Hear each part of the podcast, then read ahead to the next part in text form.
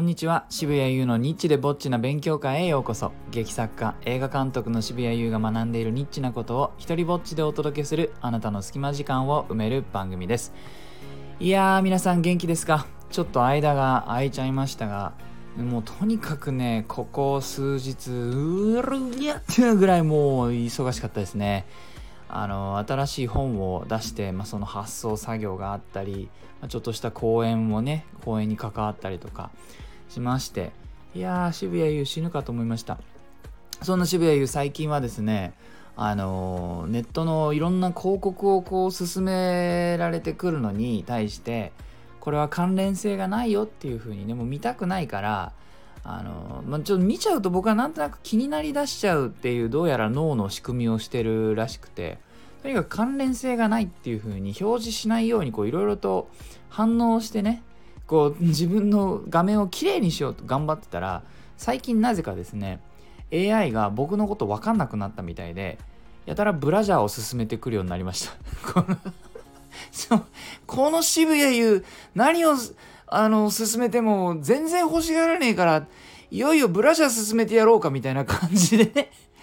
ネットの方が何を思ったのか、最近 Facebook を開くと僕にね、そういうものを進めてくるようになったんです。そんな小話は置いといて、タイトルにもあるね、今日は、得点商法の落とし穴に思いっきり落ちた話というものを、しようかと思います。さっきも言いましたけれども、最近僕は本を出したんですね。3年半ぶりとなる新しい本なんですけれども、で、ありがたいことに、最近 Amazon の戯曲ランキングでは5位まで行って、今のところね、結構高い順位のところを行ったり来たりしてるんですけれども、朝見てもね、6位だったんでね。で、そのあたりはね、どんな人たちがいるかっていうと、いいですか、シェイクスピアとかチェーホフとか、日本人だったら井上久志さんとか、そのあたりの大御所中の大御所がこう行ったり来たりしてるところに、僕もね、1日2日かもしれないですけれども、さって食い込んで、います。で、そんな私、この本をですね、僕も在庫をちょっといくつか持ってまして、個人のね、オンラインショップで、予約を受け付けてたんですね。で、ナンバー174の放送で、個人のね、オンラインショップが Amazon と戦う方法ってところで詳しく話したんですが、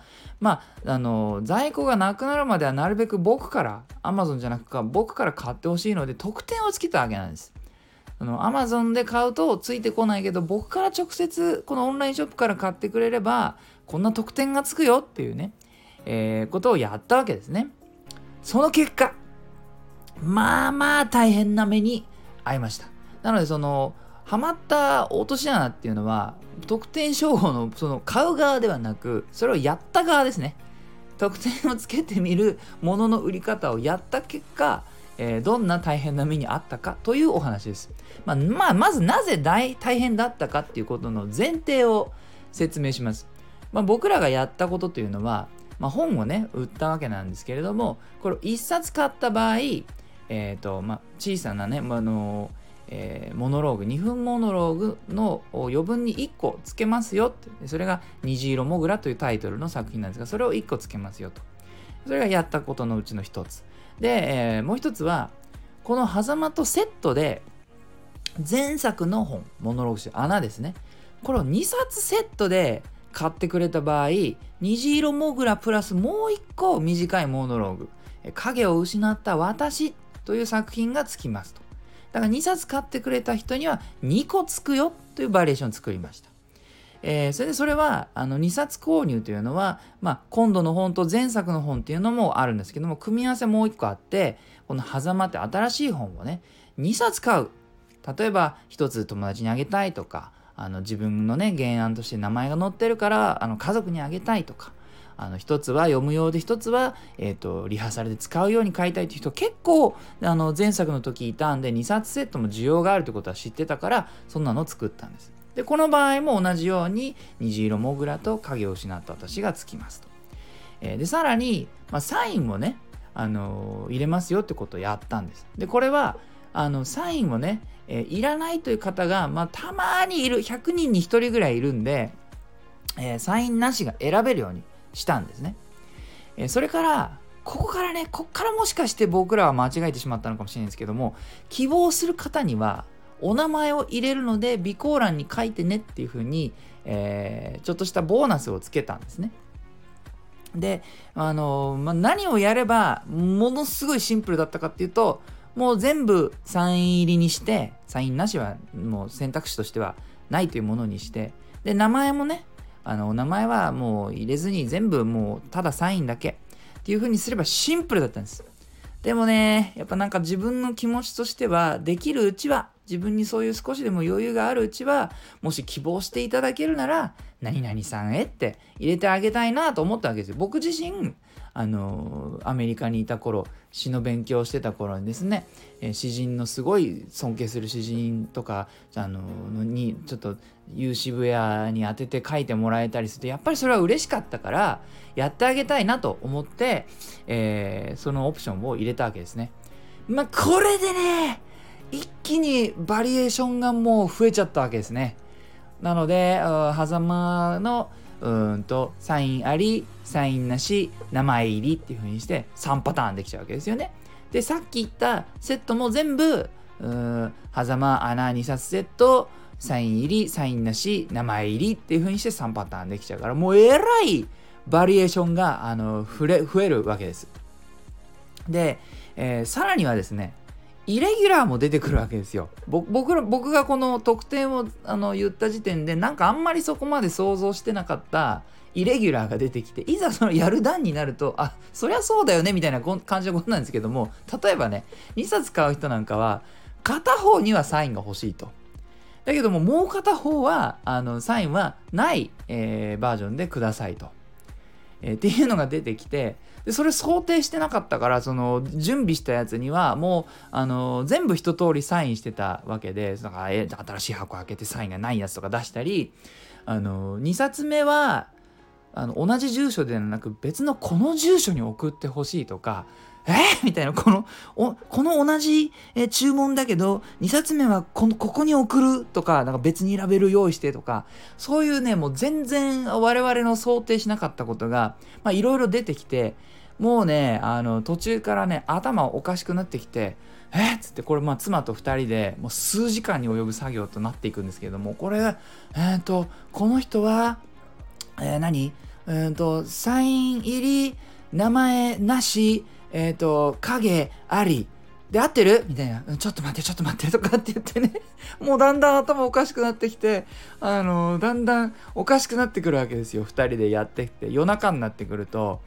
もう入れる特典のこととかもモグラと影って呼ぶようになったりして、なんでモグラ足りないのとかですねモグラだけにどっか潜っちゃったんじゃねえのとか言い出して、そんでもうなんか100枚印刷したはずなのになぜかなくなってるし、多分だからどっかのね、入れてる最中で、誰かのとかに2枚とか入れちゃったんだと思うんですけども、そういうエラーがどんどん起きてきて、だから僕これは3時間くらいで終わるかなと思ってね、で終わったらちょっとご飯でも食べに行こうかなとか、いろいろ後々の後々の予定を考えてたんですけども、いや全然甘かった。3時間じゃんか全然終わんなくて、夕焼けチャイムが聞こえるあたりから始めて終わったのがね、朝の3時だったんですよねそれと9時間かかって、間に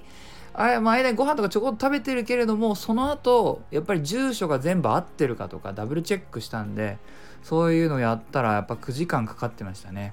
なのにね、翌日ちゃんとお客さんの一人から連絡来て、すいません特典の2分モノローグが入ってないんですけどっていうメールが来てそんなミスあると、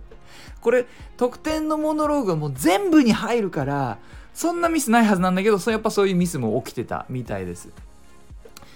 ちなみに私この放送するためにそういえば特典商法って世の中にどんなのがあるんだろうと思って、ちょっと調べたんですよね。順番間違えてますよね。自分の本売るときに調べろって話です。ラジオやるときじゃなくて。で有名なところでは AKB のね握手券ですよね。CD を1枚買うと握手券が1枚ついてくるよと。それでどっかの会場に行くと、そのアイドルと握手ができると。でこれがですね知ってる人がほとんどなのかもしれないけど、僕はあんまこの仕組み知らなくて、1枚だと握手してる時間の長さがだいたい7秒から10秒くらいしか、それでやらせてもらえらしいんですね。やらせてもらえないらしいんです。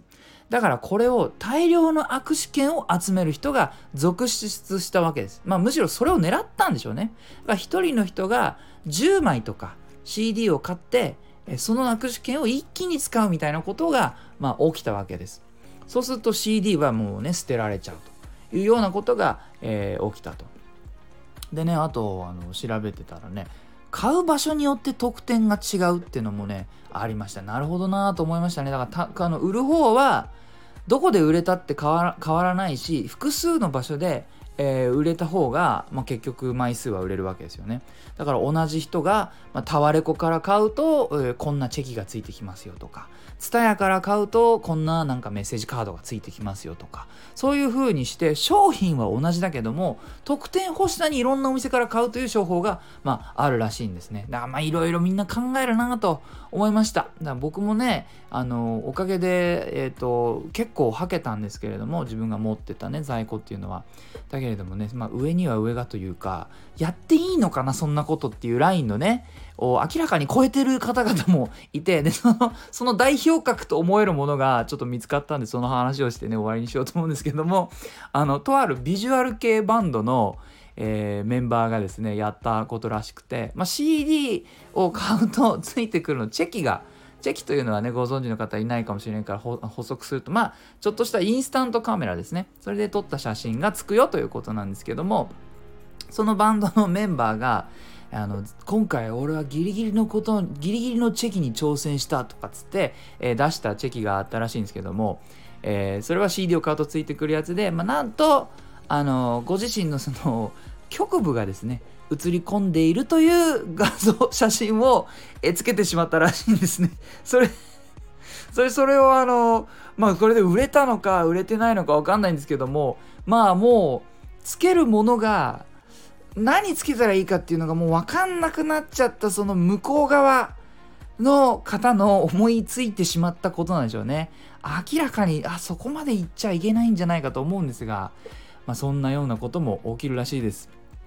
僕が小学生の頃はですね、ビックリマンチョコという、今でもね最近逆にもう一回出てきたのかコンビニに行くと見つけるんですが、ビックリマンチョコというものがあって、それはシールのおまけがついててね、で子供たちはそのシールを集めたくてたくさんそのビックリマンチョコを買って、で中身のチョコの方は捨ててしまうなんていうことが起きてたんですけども、今思うとあれは可愛いもんですね。 CD とかいろんなものを大量に廃棄するみたいな事件が起きるのに比べれば、40円のチョコがちょこちょこ捨てられてるのはまだ比